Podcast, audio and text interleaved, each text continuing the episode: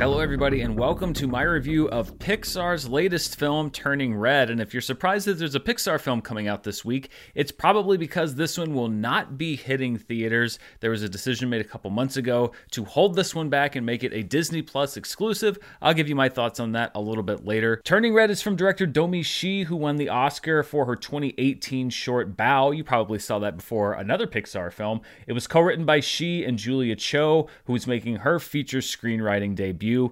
Turning Red is about Meilin Lee, a 13 year old who finds herself changing in unexpected ways when she transforms into a red panda. The good news is she's able to transform back into herself, but the bad news is any kind of excitement or emotional anguish will bring out the panda, and keeping calm is tough to do when you're a teenage girl with a crush, a secret, and a demanding mother to deal with. The parallels to puberty are not subtle in this movie. As a matter of fact, Turning Red hits them head on. One of Meilin's many public embarrassments involves her mother bringing her forgotten pads to her at school. So when we talk about coming of age in this movie, it's not just a metaphor, although there are plenty of those metaphors in the film. It's more of a holistic look at the experience of first taking those steps into adulthood and the anguish that that can bring into your life. Sometimes there are these weird coincidences because I don't think that this is something that would have been intentional, especially with all the release date changes, etc. But Disney is releasing two very similarly themed animated films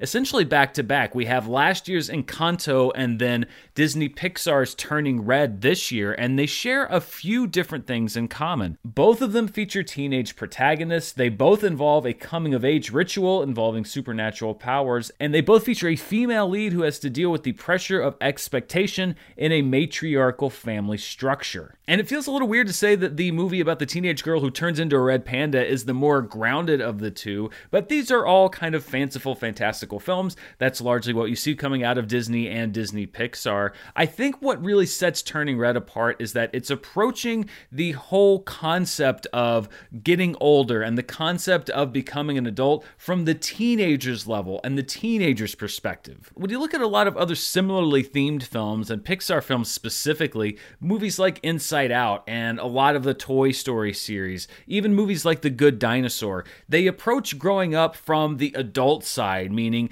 this is about a child becoming an adult and dealing with those issues. Turning Red is actually a really refreshing perspective in that it becomes about a young girl learning that it's okay not to rush into adulthood and that it's imperative for adults to recognize that fact. Yes, sometimes teenagers need to mature, but sometimes they just need the permission to go see the boy band they really like without being made to feel guilty. Adding to this relatability, I think particularly for young girls who might be watching this movie, is its great depiction of an all female group of friends, which avoids cliches of infighting and mainly showcases a healthy support group. This is obviously a story that is very personal for Domee Shi. She sets the movie in 2002, meaning that Meilin is the same exact age as she was in the year in which the movie is set. The movie is set in Canada. That's also where Domee Shi spent much of her childhood and teenage years. But this isn't an exclusionary story. It doesn't feel so insular that it seems inaccessible or too personal in a way. From my perspective, I have to say that I found this to be an engaging movie, a funny movie. I actually actually did care about these characters, and I think that the message came across really well. But my partner, Mara, really connected to this film and saw a lot of herself in this movie because she comes from a different cultural background. She came from uh, a Jewish household uh, with Middle Eastern family as well, but she related to so many of these themes about the expectations and the pressures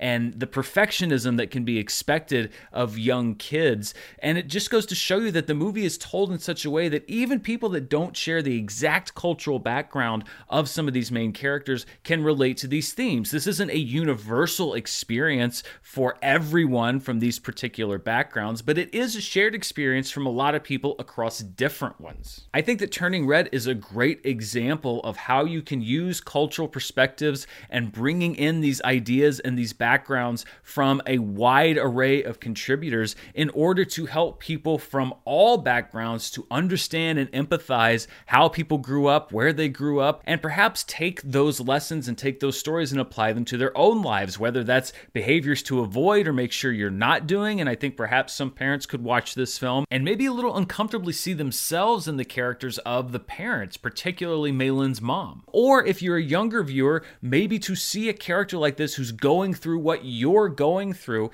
and in a strange way find relatability in that and perhaps find an avenue in your own life to try to find your way through difficult times or even start very difficult conversations. This is what it's about when we talk about embracing all kinds of different cultural perspectives because you can find universal understanding when you do that. I think that Turning Red is a very entertaining, sweet, and resonant film, and while it doesn't hit those transcendent notes as a lot of the other Pixar movies like a WALL-E or a Soul, I still think that it's one that's going to leave you with a smile on your face for a large part of the movie. It is skewed a little bit more towards a younger audience, but I didn't feel like I did in some of the Cars movies where I felt like the movie was sort of leaving me behind in favor of the younger viewers out there watching the film. The voice acting, which is led by relative newcomer Rosalie Chiang, is as top notch as you would expect from Pixar, with veterans like Sandra Oh and James Hong rounding out the cast. And the music is outstanding, with orchestrations from Ludwig Göransson and original songs for the featured boy band Four Town that are co written by Billie Eilish and Finneas. My only big qualm with the movie is kind of a generational one, which is that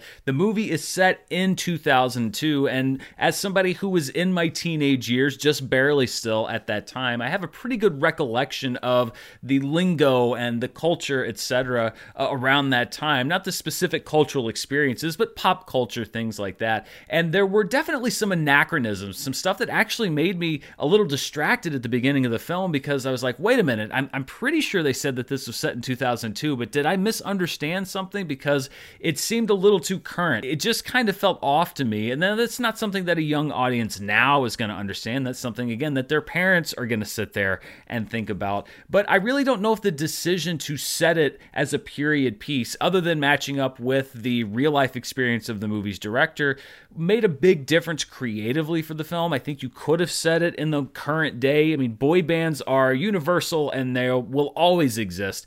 Uh, and I think that you maybe could have gotten rid of what is going to be perhaps a little bit distracting for some of your older viewers. Again, though, I don't think that that is the key demographic for this movie. So it's probably just the oldsters like me that are going to be pointing that out. This should be an easy yes for families, especially with the fact that it is going to be on Disney Plus coming up this weekend. It's not going to be one of those you have to buy it as an extra add on or whatever. It's just going to be available on the service. And while I think that that is convenient for a lot of families who are going to be able to watch this at home, it really is a shame that it's not going to be seen at all on the big screen because this is the hard work of a lot of people, many of whom dreamed of seeing their films uh, on a big screen or in a movie theater or at least accessible to people. And it does seem like a bit of a short sighted decision from Disney. Back in January, they pushed this film off of its theatrical release date and said it was only going to be on Disney Plus. But here we are now in March, sitting in the wake of a 120 plus million dollar opening weekend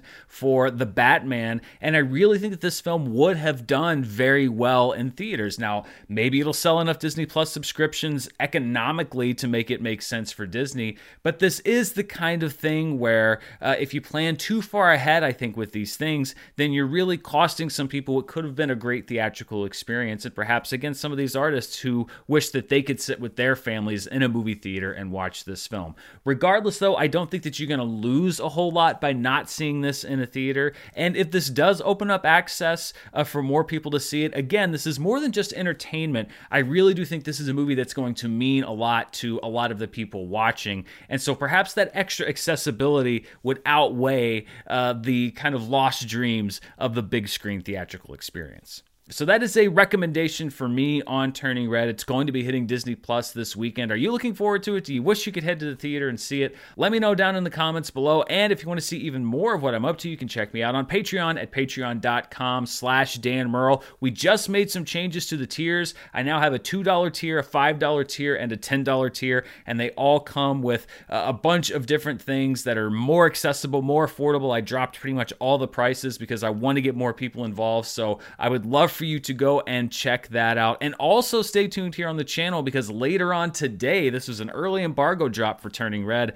I will be talking about The Batman, the box office, how does it stack up against other films, March releases, Robert Pattinson's history, etc. A lot to go over on charts this week. Stay tuned later today for that. Thank you so much, though, for watching this review. Until next time, stay safe. Bye.